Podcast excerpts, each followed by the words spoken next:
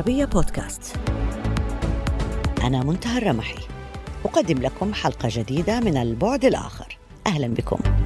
أتحدث اليوم إلى أحد أبرز الدبلوماسيين الذين عرفهم العالم والولايات المتحدة. كان يعد أحد أبرز مهندسي السياسة الخارجية للرئيسين بيل كلينتون وباراك أوباما. مارتن اندك سيحدثنا عن رؤية لحل الملفات الدولية الراهنة وأيضا عن تقريره الذي كتبه لمجلس العلاقات الخارجية والذي يشرح فيه صفقة كبرى لحل الأزمات الدولية الراهنة. تكون محورها السعودية ولاعبها المؤثر ولي عهدها الأمير محمد بن سلمان. يوما بعد يوم تعزز روسيا مكاسبها شرق أوكرانيا. وعلى الأغلب أنه في الشهور المقبلة ستكون هناك مقاومة أوكرانية ومعارك منخفضة الحدة تماما مثل ما يحدث في دونباس منذ عام 2014 ما الذي يعنيه ذلك؟ يعني أنه لم يبقى من أفق لحمل موسكو إلى طاولة المفاوضات سوى الضغوط الشديدة والتشديد في العقوبات. ذلك ما يعتقده مثلا عدد عدة معلقين دوليين بارزين من ضمنهم معلق سي إن إن فريد زكريا.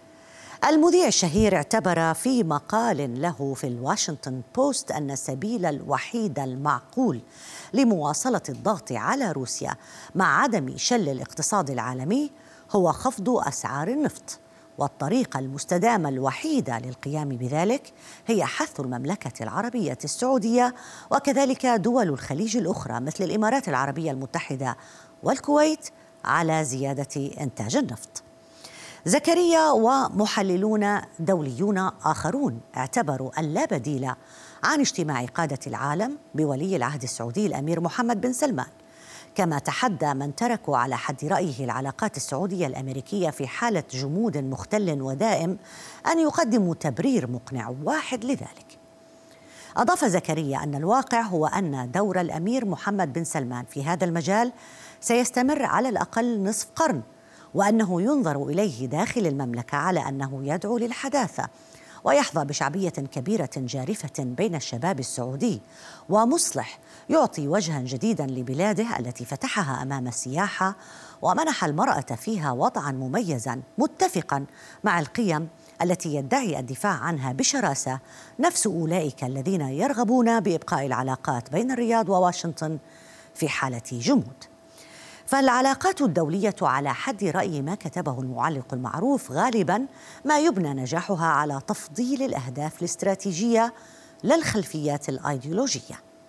التحليلات المتنامية التي ترى أنه لا بديل لقادة العالم عن اللجوء إلى قادة المملكة العربية السعودية لحل الأزمة الدولية الراهنة تعتمد على تقرير مرتقب خاص لمجلس العلاقات الخارجية يقترح فيه الدبلوماسي الأمريكي المخضرم مارتن اندك المساعد البارز السابق للرئيسين الأسبقين بيل كلينتون وباراك أوباما يقترح صفقة كبرى تعمل بموجبها الولايات المتحدة على تعزيز العلاقات مع القيادة السعودية والتنسيق الوثيق مع ولي العهد الأمير محمد بن سلمان وتقديم تعهدات أكثر وضوحا تشمل الصفقة كذلك الكثير من الملفات الدولية وأبرزها الضمانات المستوجبة عند أي اتفاق نووي مع إيران والملف اليمني كما عملية السلام في الشرق الأوسط.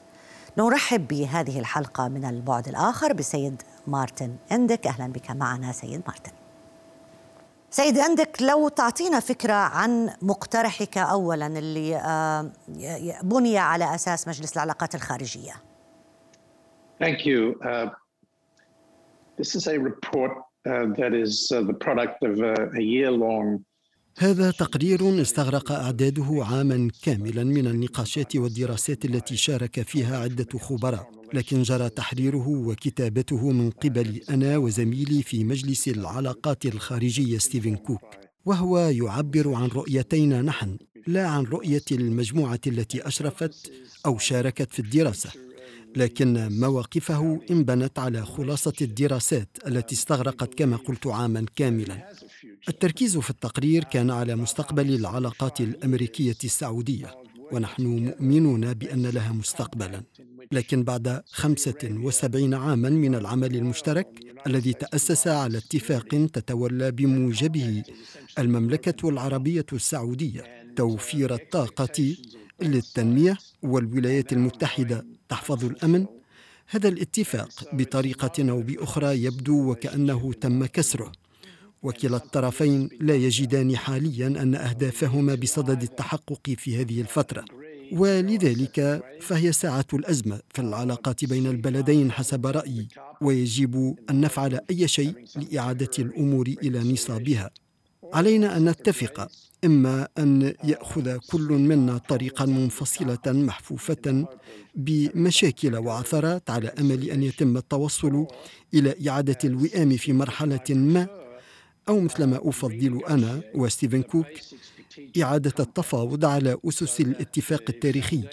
بأسس تعيد ضمان علاقة استراتيجية قوية في المستقبل تحفظ وتدعم مصالح السعودية والولايات المتحدة على حد سواء وأيضا تحفظ الاستقرار والسلام للشرق الأوسط. مجلس العلاقات الخارجية أصلا يعد بمثابة مركز أعصاب لقرارات البيت الأبيض. هل لديكم أي مؤشرات على أن ما تطرحونه ربما يكون الأرضية التي ترغب إدارة الرئيس جو بايدن إعدادها لتعزيز العلاقات مع المملكة العربية السعودية؟ أو وضعها على الطريق الذي ترغبون به أو ترون أنه مناسباً.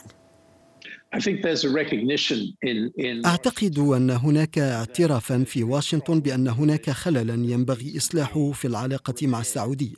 أما المدى الذي يمكن أن يبلغه ذلك فمرتبط بالمدى الذي يرغب ولي العهد السعودي الأمير محمد بن سلمان في قطعه في عملية إصلاح العلاقة. يتعلق الأمر في كل الأحوال بصفقة تسوية كبيرة تكون في شكل حزمة اتفاقات وتسويات تلزم الطرفين. من ضمنها اتخاذ خطوات إيجابية من الطرفين لإعادة وضع العلاقة بينهما من جديد على السكة. وأنا أعتقد أن البيت الأبيض جاهز لذلك لكنه ليس من الواضح بعد ما إذا كان ولي العهد السعودي مستعدا بدوره. وهذا ما ينبغي استطلاعه.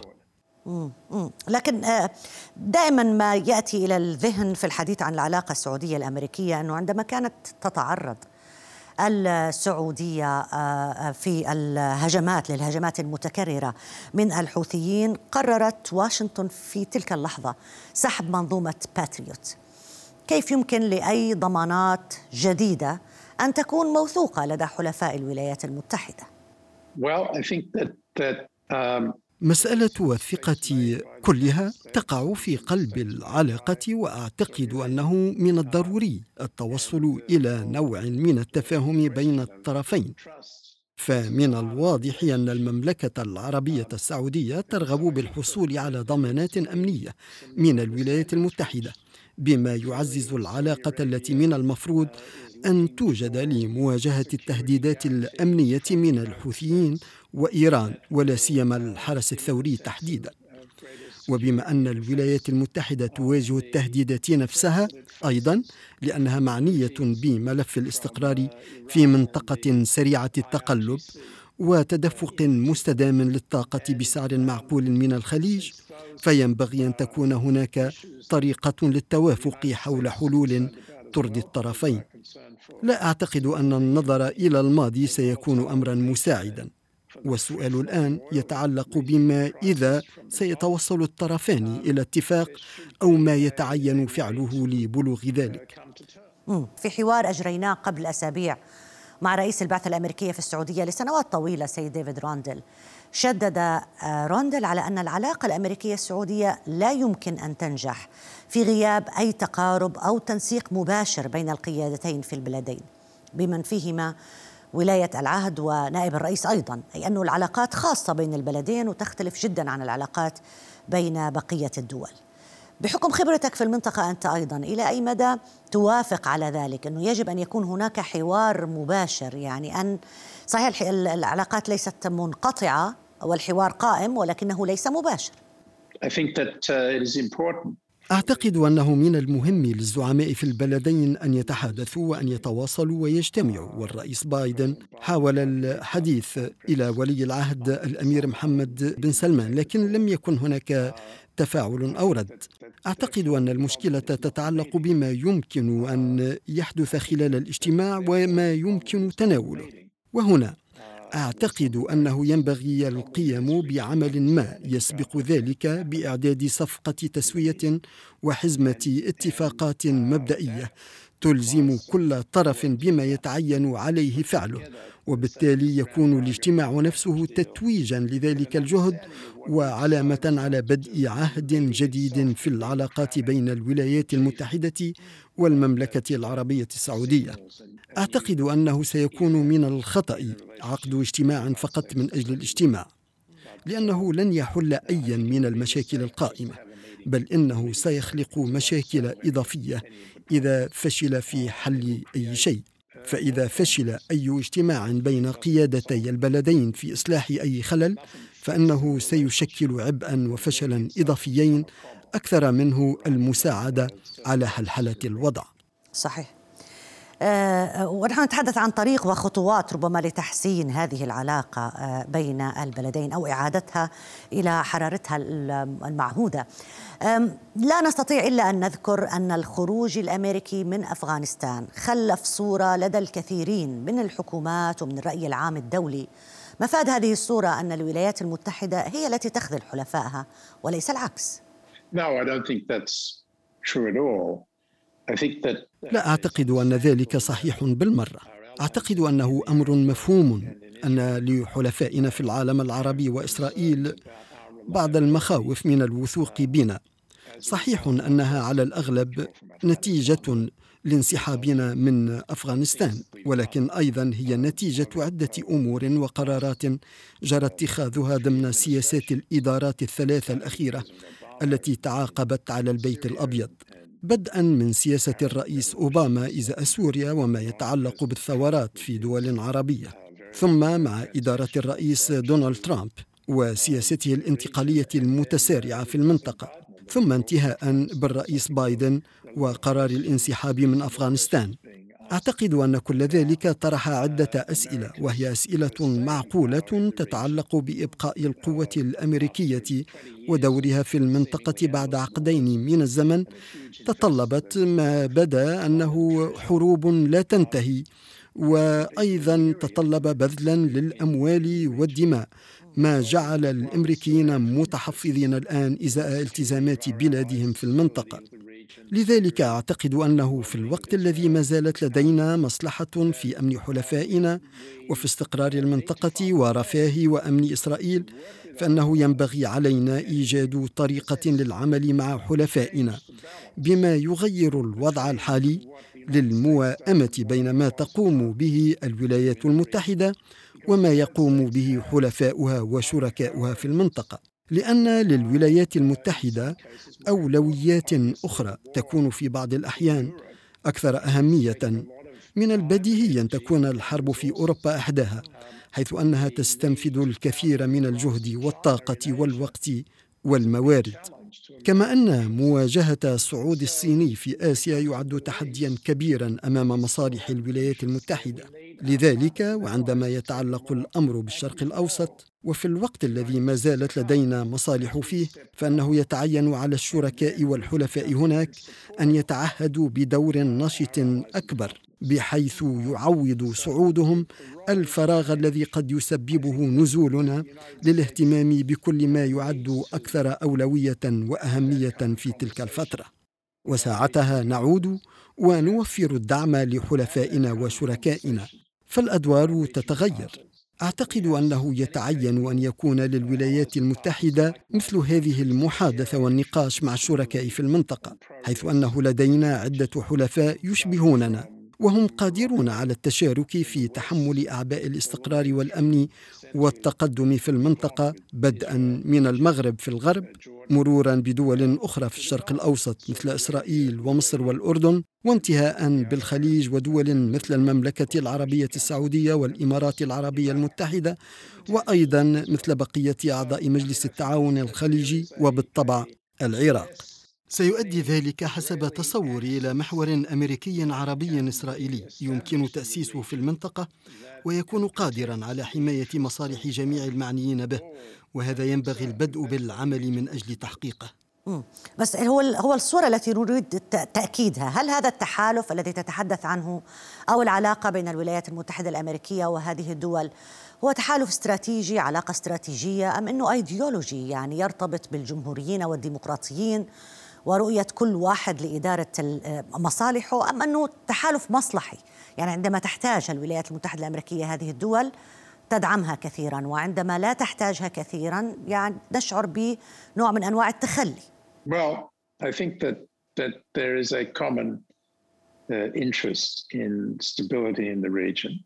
أعتقد أن هناك مصلحة مشتركة في استقرار المنطقة بل هناك مصلحة كبرى في ذلك من قبل الولايات المتحدة. وشركائنا السنة. أعتقد أيضا أن هناك مصلحة كبرى في احتواء وردع إيران ومنعها من تحقيق طموحاتها في سلاح النووي وتنفيذ مخططاتها ضد العالم العربي وإسرائيل. كما أعتقد أيضا أن هناك مصلحة مشتركة في تعزيز الأمن والسلام بين العرب وإسرائيل ولا سيما بين إسرائيل والفلسطينيين.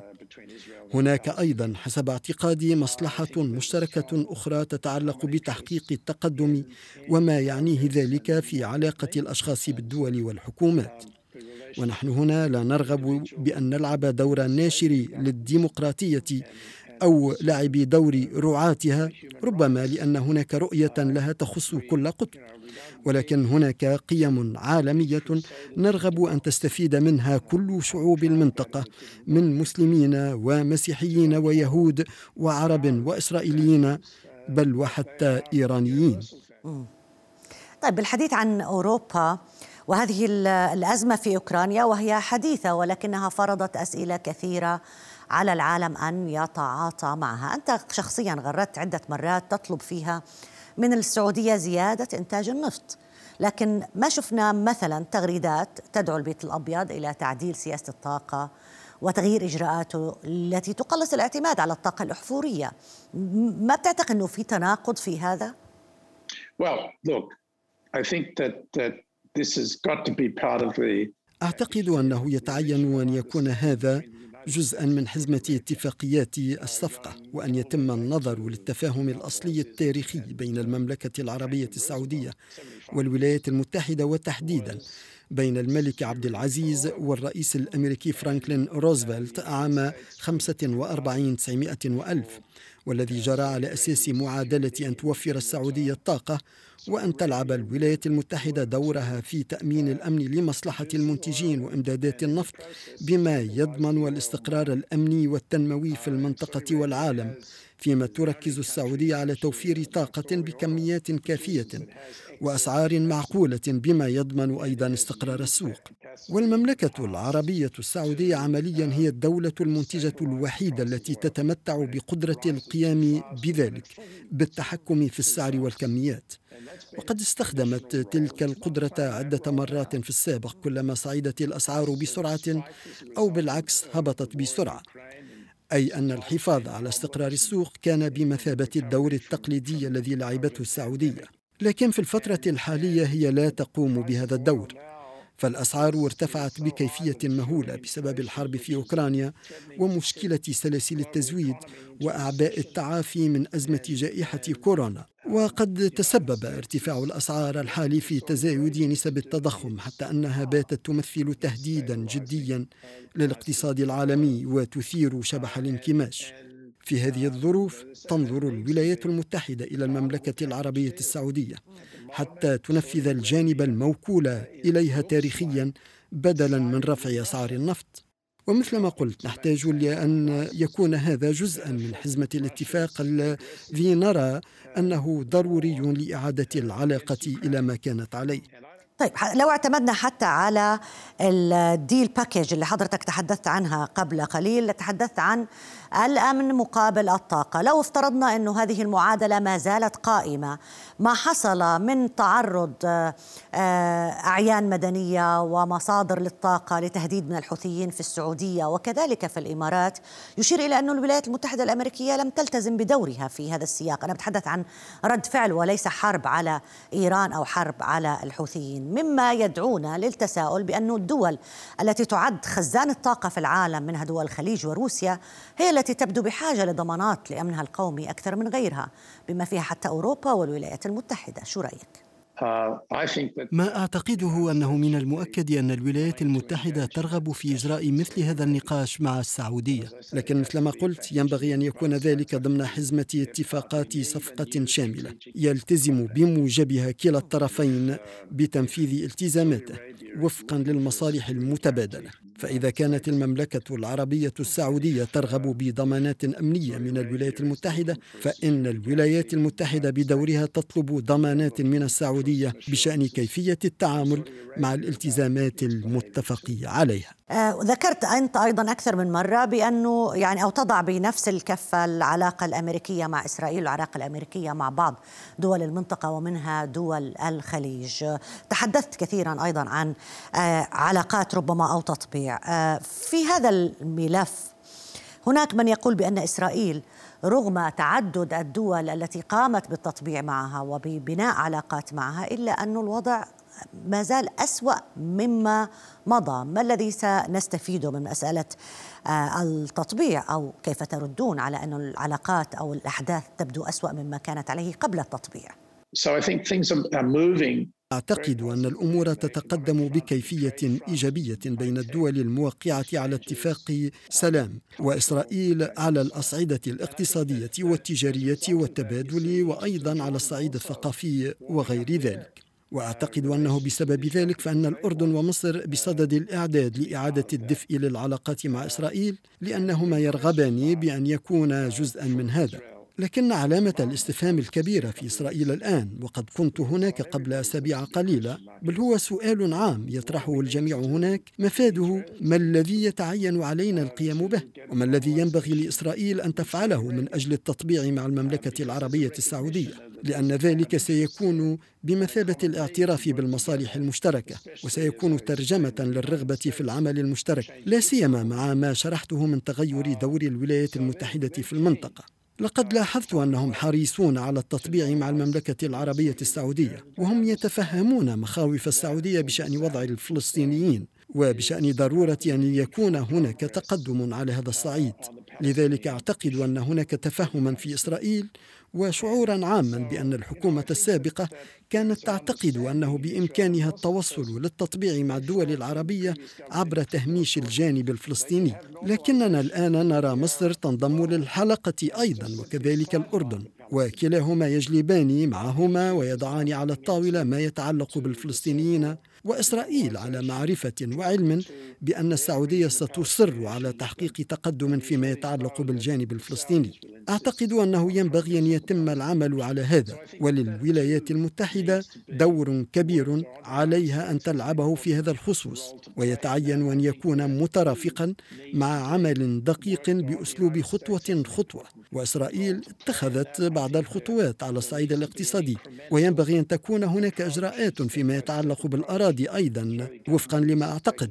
لكن أظن أن المرحلة مناسبة للاستمرار في هذه المقاربة وفي بناء الثقة شيئا فشيئا وجلب الدول العربية إلى هذا المسار وخاصة مصر والأردن. ولكن أيضا المملكة العربية السعودية لو كانت ترغب في ذلك بإمكانها أن تلعب دورا في دعم الفلسطينيين. وبإمكان هذا أن يوفر حلقة عمل واعد يمكن أن يمهد الطريق لتحقيق إنجازات تفضي إلى التوصل إلى حل للنزاع. شكرا جزيلا لك على المشاركة معنا سيد مارتن إندك. ألف شكر لك. وبهذا مشاهدينا الكرام انتهت هذه الحلقة من البعد الآخر. يمكنكم دائما متابعتنا على مواقع التواصل الاجتماعي تويتر فيسبوك ويوتيوب. إلى اللقاء.